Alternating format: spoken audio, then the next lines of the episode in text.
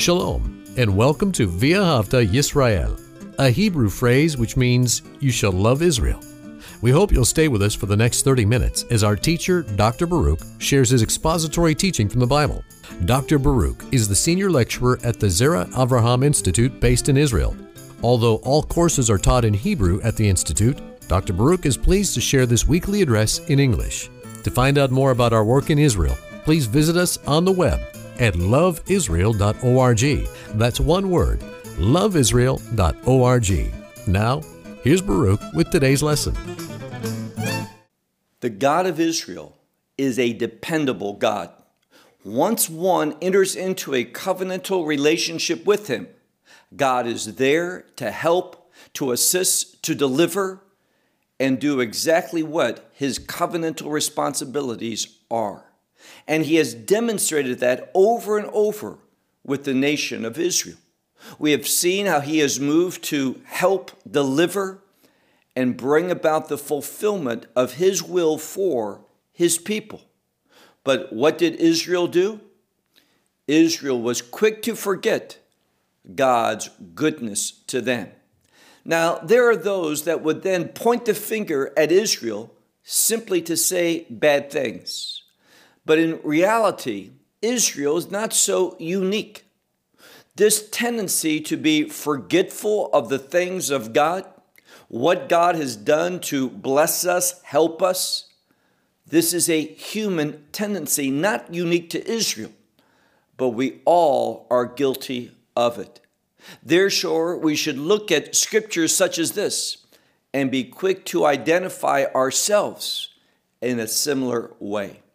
Well, take out your Bible and let's look at the portion of scripture that we're going to study today. Look with me to the book of Psalms and Psalm 106. The book of Psalms and Psalm 106. Now, it begins in a wonderful way with that Hebrew term, hallelujah, which simply means praise the Lord. And here, Yah is an abbreviated form of that sacred name. So we read in verse 1 Praise the Lord, give thanks to the Lord, for good is He, for His grace endures forever. Now, I've made mention to you that this word forever, it is the word olam in Hebrew. It is connected to the kingdom. It is a word that is used as an adjective to describe the kingdom quality. The kingdom is forever. The kingdom will encompass all things, all of God's creation. Through his redemption, he will turn all of his creation into the kingdom of God. And what is the key aspect of that kingdom? Grace. It is because God is a gracious God that he will bring about a kingdom fulfillment. So his grace endures forever. Verse 2. We have a question in verse 2 who? And in this use of this word, it is an encouragement. It is asking people to do just that. Who will utter and then we have the word for mighty things, the mightiness. It's in the plural, the abundance of God's mightiness. So, who will utter the mighty things of the Lord and cause to be heard? Now, it's a word, Yeshmiah. Yeshmiah comes from a word that most of us are familiar with, the word Shema, to hear. But in this grammatical construction, it's in the hifil, which means to cause to be heard. And it's in the future. So, literally, who will make known? Who will cause to be heard all of his praise? Now, what is being taught here? Because God is abundant in mighty acts, we should be likewise continuously making known his praise to others verse 3. Blessed are the ones, it's in the plural. So, blessed is the one who keeps justice. And keeping justice is necessary for the righteousness of God to be manifested. And in many different places in the scripture, we see that expression to keep justice. So, blessed, and this word blessed, ashrei, can also be happy.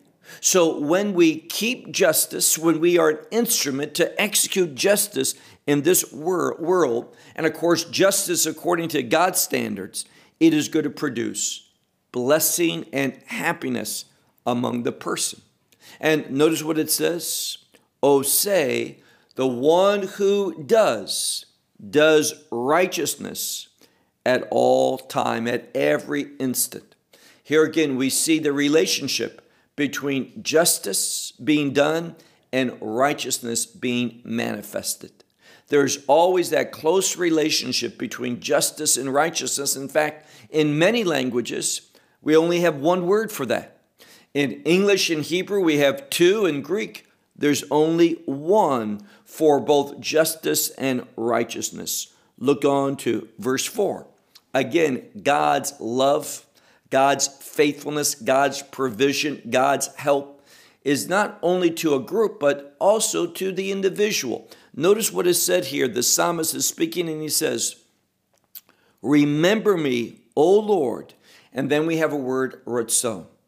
Ratzon can be desire or it can be the word will. So remember me in the will of your people. Meaning, this psalmist wants to fulfill and receive what is the will of God, to carry it out, to be committed to it, and to be a recipient of God's will for his people. And what is that will? Well, if we keep reading, it talks about that God, He has visited me. And this is a word, this word for visit, it's the same word for depositing, placing something in a specific location. And this word, speaks of God being all in, his full commitment. And what is he fully committed to? Well, notice what it says B'yeshuatecha, salvation, your salvation. So the psalmist is asking for God to move in fullness, in a complete way, to be all in, in causing him to receive the reward or the will of God, which ultimately is salvation. And what is salvation? Salvation is that victory that comes from being in God's will, accomplishing God's will, and becoming the recipient of God's will. Verse 5 To see the goodness of your chosen ones. Now, some Bibles will say the word elected ones, and that's fine. When you understand the word elect is simply being chosen. And here again, you have Reformed theologians, I'm speaking to Calvinists, that want to bring a lot more than the Word of God refers to with this choice. Because Judaism understands this election. Yes, it's part of God's plan, His purposes, His will, but this election is only relevant for covenantal members. So you have to enter into that covenant, and like Abraham did, by faith, in order to be the elect of the Lord, to be chosen by Him. And notice, it's to see goodness, and goodness having to do with the will of God. It's those who are in a covenant that can expect that God is going to move, God is going to work in order to bring about the fulfillment of His covenant promises to his covenant people. And then the last part of verse 5 deals with to rejoice in the gladness of your nation. Now, this nation that is referring to is the nation that, that comes into that Abrahamic covenant. It all goes back to a verse of scripture that is so significant I'm speaking about Genesis chapter 12 and that section within verses 1 through 3, where we have the Abrahamic covenant. And what do we know? Well, we know that God's promise is to make a people that comes from Abraham, going from Abraham to Yitzchak, Yitzchak to Yaakov, and the descendants of Yaakov, to make them into what it says in Hebrew, Goy Gadol, a great nation or a great people, depending upon how your Bible translates it. And here's what's important this term Goy, well, if you ask most people, they will say this is a word for Gentile. But it's simply a word that refers to a people, the people that God is going to bring into the Abrahamic covenant, and they are going to be the recipients of the Abrahamic covenant. So when we see here and look at this passage, when it talks about experiencing, now it's a word lerot, to see. But in this context, it's an experiential word to see or experience the goodness of your chosen ones. And these chosen ones, remember, it has to do with a covenant. They are going to rejoice with the gladness of your nation, your people. Meaning, they're going to have instilled upon them the outcome of God's covenantal responsibilities. They are going to reap that and notice what it says. It says at the end of the verse, and to praise with your inheritance. Now, this is a word nachala. It is a word that refers to inheriting something, that which is belonging to God, your inheritance, that you're going to bestow it upon your covenant people. Because they have entered into a covenant with you, and because you are faithful to your covenantal promises. Verse 6. Now, God has, and what has been outlined for us is that God has this wonderful plan that is in His will is goodness. In His will is His inheritance. He wants to bring about all of His covenantal obligations to His covenantal people. But notice what happens. Look at this next verse, verse 6 we have sinned with our forefathers. We have done iniquity and we have behaved wickedly. Now, at least there's that confession. At least there's that acknowledgement of what has been done. The scripture outlines God has a great will, a great purpose for his people. He wants to use them. God's faithful to move, and we'll see other instances, other examples of God being faithful. But what is the response? We have sinned as our forefathers. We have done iniquity and we have behaved wickedly. And then he gives example. Look at verse 7. Our fathers in Egypt, they did not, and this is a word for, for understanding, it's a word for behaving, having knowledge to behave in a successful way, doing the things that God has instructed. So it simply tells us that in Egypt, that they were not wise or discerning of your wondrous deeds. Now, in this passage of scripture, Psalm 106, we're going to see in the next few verses God's faithfulness to do these wondrous things, what is spoken of earlier as these mighty acts that, for some reason, we have a tendency to forget. We do not allow, we are rebellious, and rebellion is going to be listed as a problem. We are rebellious against what we should know. God has manifested his faithful character, his gracious character to us. He has done wondrous things, but we tend not to remember them. So we have not behaved wisely with understanding in order to bring about success, even though you have done these wondrous things. Look at the second part of verse verse 7.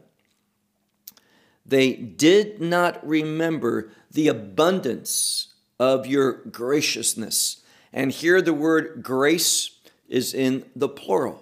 So we did not remember the abundance of your grace, but grace is in the plural. And what happened?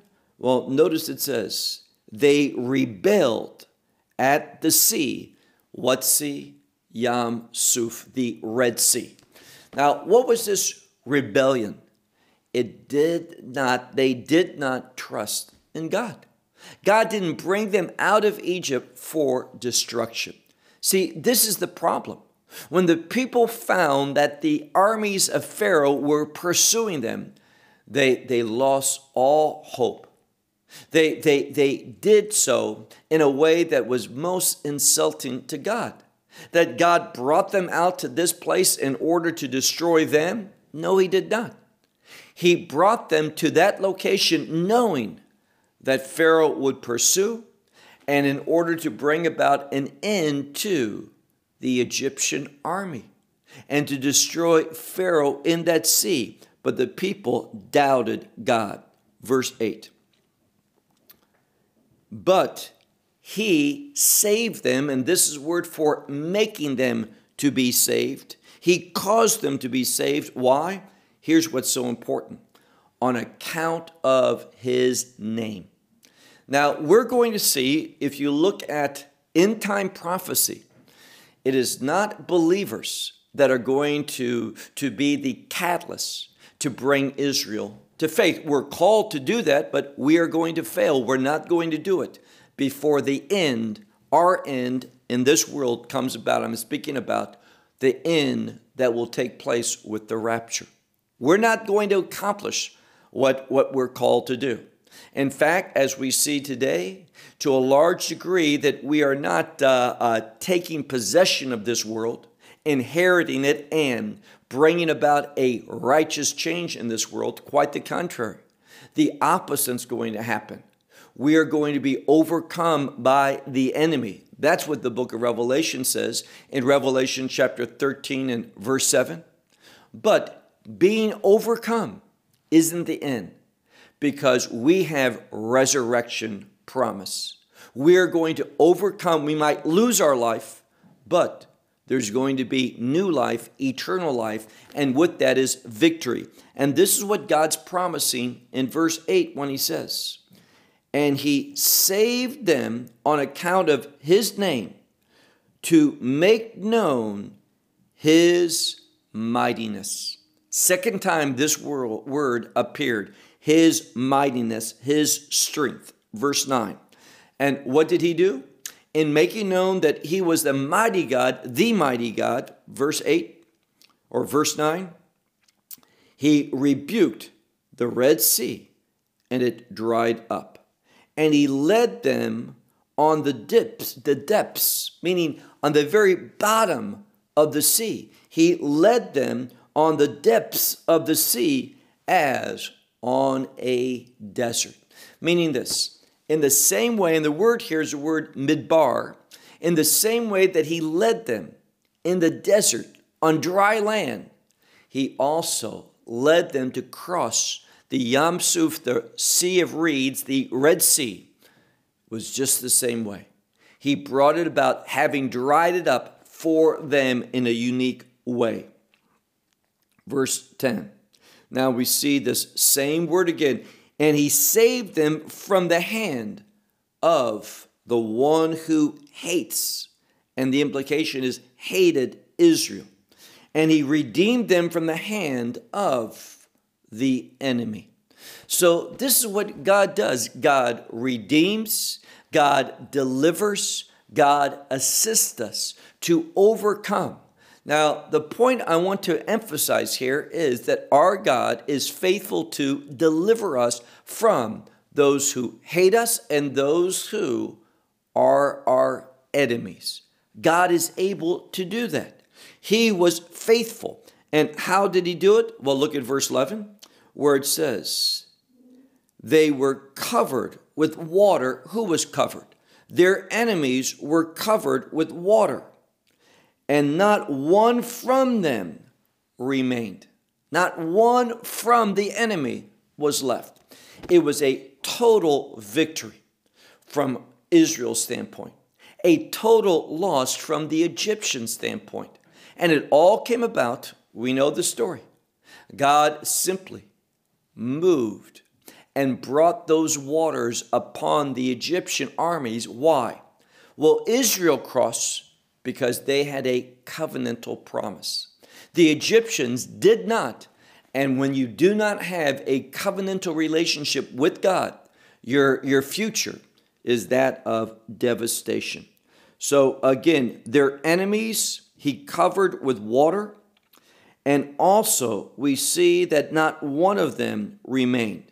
And at that time, what happened? Something good. If you read carefully about the crossing and the victory of the Red Sea, you will see that that brought faith to the people. And this is what it says here Vayaminu b'divrav. And they believed in his words, and they sung his praise. But again, that was something that was wonderful, something that was proper, but something that was short lived. They soon forgot. And this is exactly what the scripture says. Look now to verse 13. They quickly forget his deeds. This is the problem. In order to have faith, we need to remember. And how do we remember? By valuing this book, by studying this book, by remembering, remembering what God has done. There is a long history of God's faithfulness to move to deliver, to assist, to help, to, to cause to overcome, and ultimately to experience salvation. And frequently, this word salvation is related to victory. This is who the God of Israel is. But what is this human tendency? Israel demonstrated, not because it's Israel, but because they're human as well. They quickly forgot his deeds and they did not wait for his counsel, meaning they went alone. They acted according to what they thought was right. And when we do not behave based upon the counsel of God, His instruction, His revelation, well, the outcome is going to be devastating. Now, when we're not in that right relationship with God, we're going to think incorrectly. And let me say that that is a problem with, with many people, many believers as well. We don't think properly. We, we don't rely upon His counsel, being aware of how dependent we are upon His revelation. And what happens? Well, look at verse 14. When we are not motivated by God's instructions, let me say it in a different way. When we are not committed to the commandments of God. See, we find the counsel of God we find discernment, we find God's revelation in His commands in two ways. First of all, they're generally revelation. They instruct us what to do and what not to do. But here's the key when we do them, the doing of them is going to bring discernment, understanding, and a kingdom perspective to us. And if we don't do them, what's going to happen? Then our desires are going to dominate. And a very strong word for human desire is the word lust. Look at verse 14. They lusted a lust in the desert. Now, again, this is a word midbar, and this word midbar, whenever it appears in the scripture, it comes within the context of trusting God, depending upon God, believing God. But they didn't do that. They lusted after their own desires. They had a great lust. And what did they do? They tested the Lord at, and this is another word for a desert, a wilderness, a place where there's no provision. So they tested the Lord. And God is good, He is gracious, he gave to them their requests. Now, the context here in the desert is that they wanted meat to eat. And what does the scripture say? Va shalach razon be nafsham. and he sent Razon. Razon, some Bibles will say that it means that which is lean.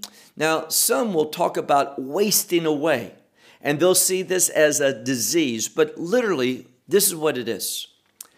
It is the same word where we get the English word to be thin, to be uh, malnourished. And what it's saying is this lust will never provide for us. What we lust for is never a good thing. It is never something that is going to bless us. In fact, it's going to cause us to waste away. When we get what we want, it is going to have an adverse effect upon us. And notice the last word, be nafsham, among their souls, meaning inwardly. It's going to have an adverse effect upon us spiritually. And what did they begin to do? Rebel, rebel against a godly leader.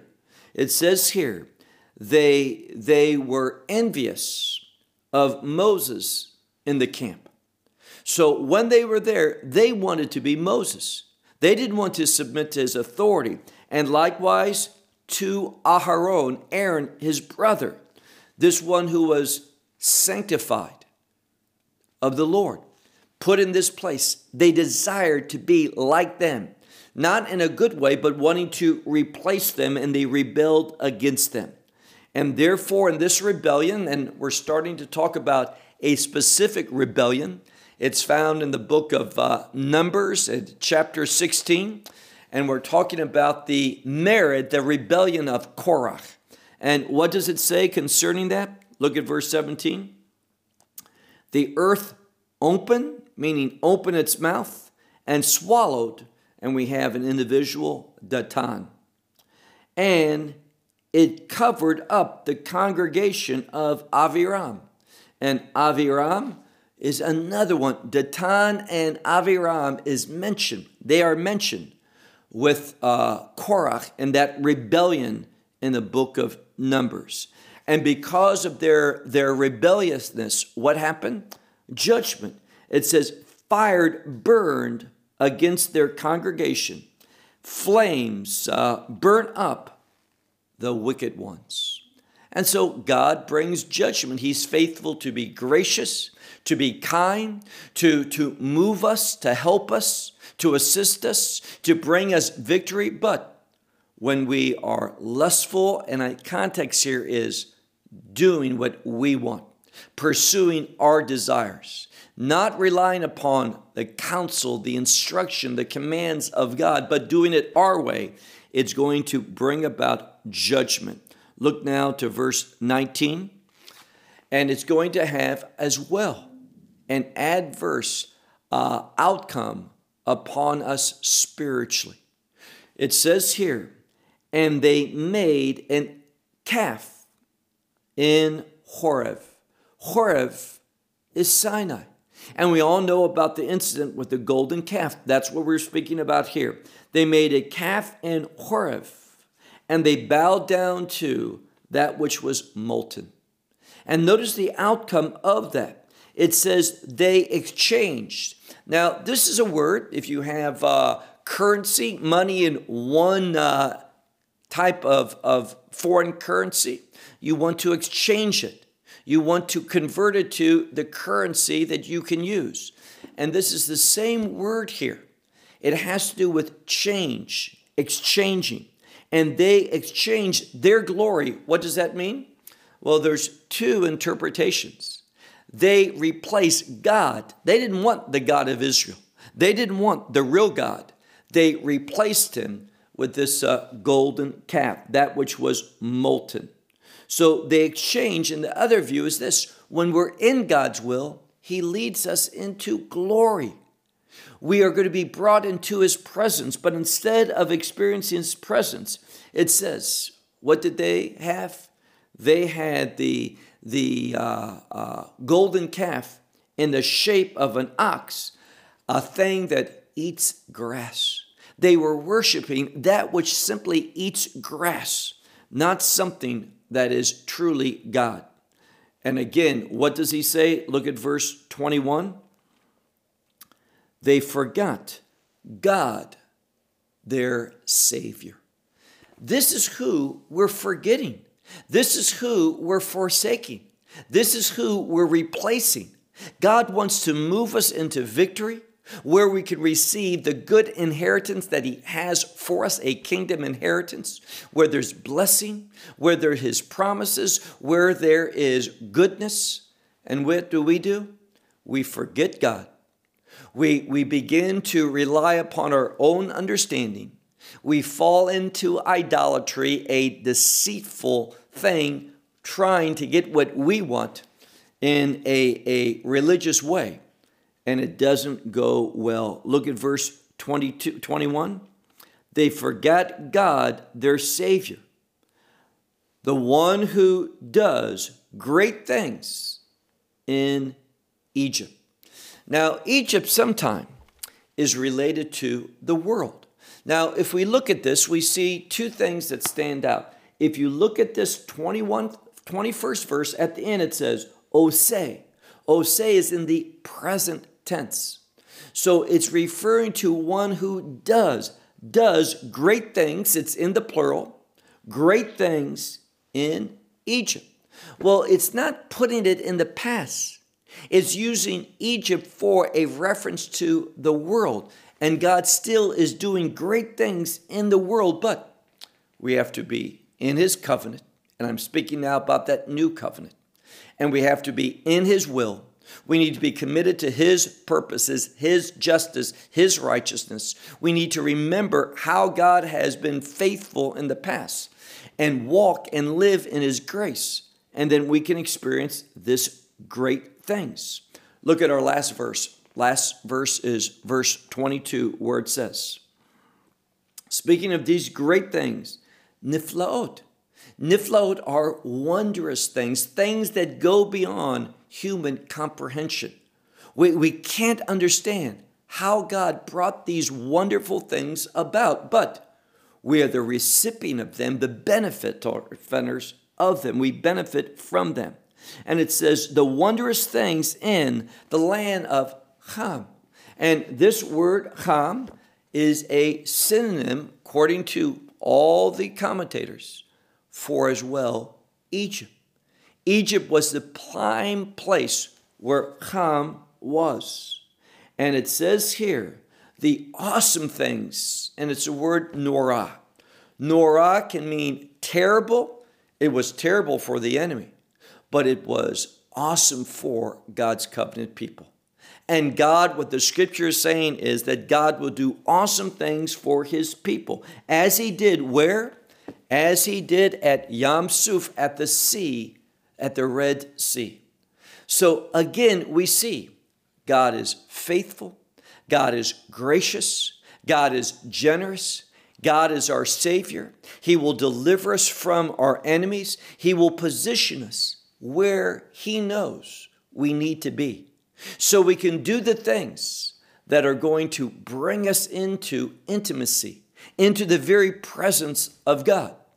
But what is our tendency? No sooner than we are a benefactor from one of God's blessing, that we benefit from one of God's blessings. What do we do? We're quick to forget.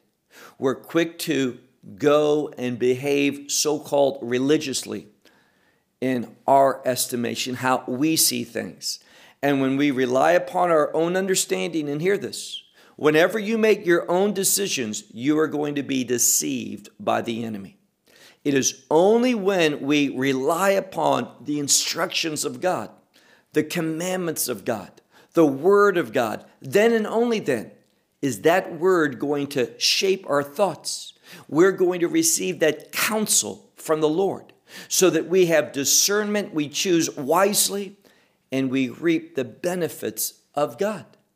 That is His way, and God will not change it.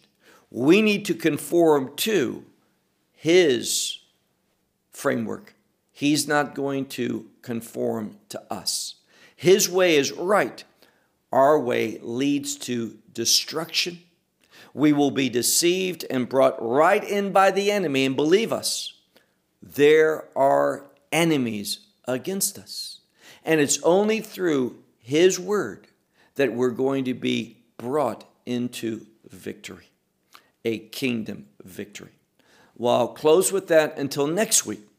Shalom from Israel. Well, we hope you will benefit from today's message and share it with others. Please plan to join us each week at this time and on this channel for our broadcast of loveisrael.org. Again, to find out more about us, please visit our website, loveisrael.org. There you will find articles and numerous other lectures by Baruch. These teachings are in video form. May download them or watch them in streaming video. Until next week, may the Lord bless you in our Messiah Yeshua, that is, Jesus, as you walk with Him. Shalom from Israel.